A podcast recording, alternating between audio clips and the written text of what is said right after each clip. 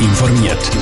Das Radio Top Magazin mit Hintergrund, Meinungen und Einschätzungen mit dem Patrick Walter.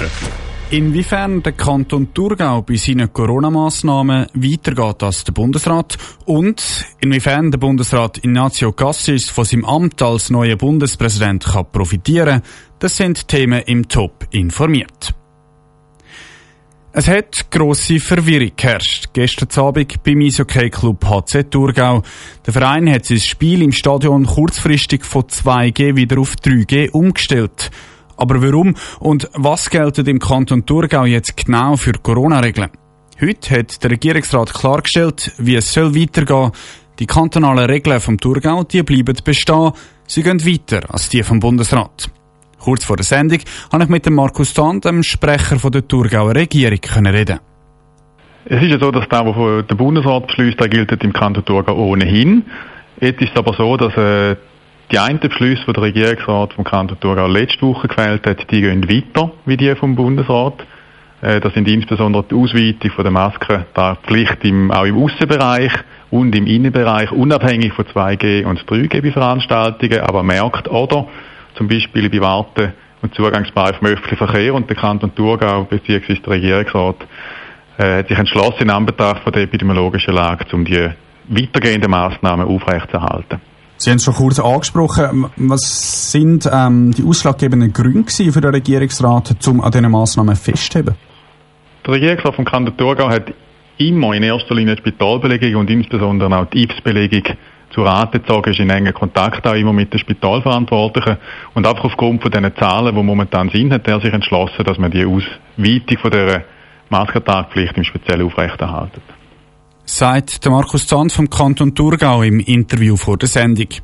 Mehr Informationen zu den Corona-Regeln im Kanton Thurgau und den anderen Kantonen in der Region, die gibt's auf toponline.ch. So hat es tönt, wo der damalige FDP-Nationalrat Ignazio Cassis vor vier Jahren als Bundesrat gewählt worden ist.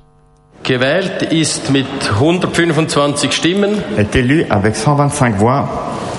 Nationalrat Ignazio Cassis. Ignacio Cassis.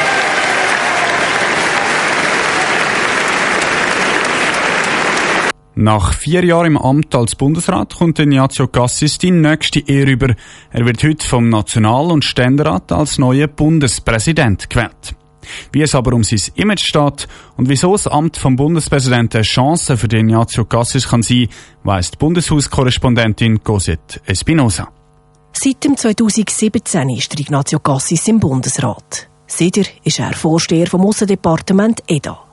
Seine Position im Bundesrat die gilt häufig als eher isoliert, erklärt der Politologe Mark Balsiger, trotz seiner verschiedenen Qualitäten. Der Bundesrat Ignazio Cassis ist ein sehr freundlicher, aufmerksamer Gesprächspartner.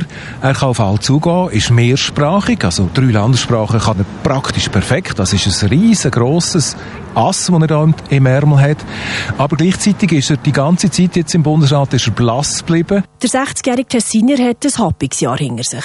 Als Außenminister ist er auch mitverantwortlich für eines der ewig heissen Eisen, das Rahmenabkommen mit der EU, wo heuer bekanntlich Bach abgeschickt ist worden.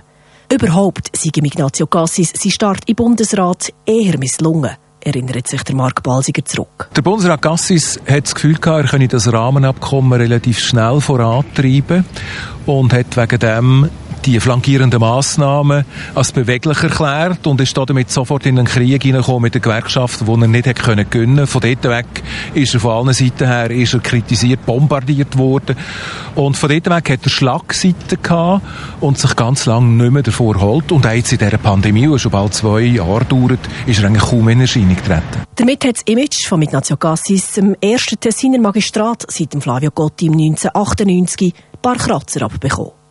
Überhaupt gilt der Ignazio Cassis nicht wirklich als Sympathieträger in der Bevölkerung. Das bestätigt auch das letzte Wahlbarometer von Sotomo, wo er auf dem siebten und damit letzten Platz landet. Als neuer Bundespräsident könnte Ignazio Cassis das Blatt aber wenden. Das Präsidium, das er jetzt antritt, ist für ihn eine riesengroße Chance. Und das weiß er selbstverständlich auch. Äh, vergleichen wir es mit dem Guy Parmelin, der vor einem Jahr Bundespräsident wurde. Da hat niemand das Gefühl gehabt, er möchte das gut. Und siehe da, er ist staatsmännisch auftreten, hat den Ton gefunden in diesem schwierigen Jahr. Das kann ja durchaus auch sein, dass es mit dem Ignazio Cassis passiert. Nicht zuletzt, weil Ignazio Cassis als neuer Bundespräsident die Schweiz innen- und außenpolitisch vertritt.